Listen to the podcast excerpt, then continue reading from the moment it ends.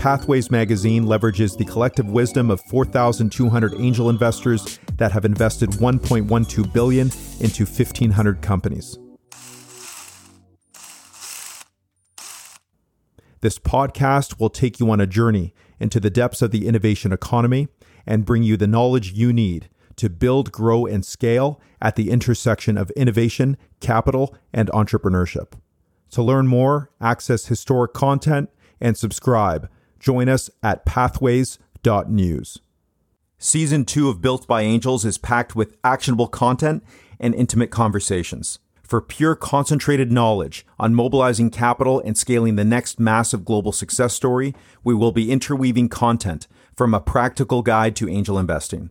And you will hear from over 100 prominent thought leaders at the intersection of entrepreneurship, capital, and innovation including Arlene Dickinson from CBC's Dragon's Den, to help you decipher between good and bad angels. We have the untold story of Skip the Dishes with co founder Chris Simair, who's also building Harvest Builders and connected to Neo Financial, which raised 50 million in financing from prominent angel investors across North America. We have Charles Plant, founder of the Narwhal Project, on how 27 billion was created by Made in Vancouver success story Slack.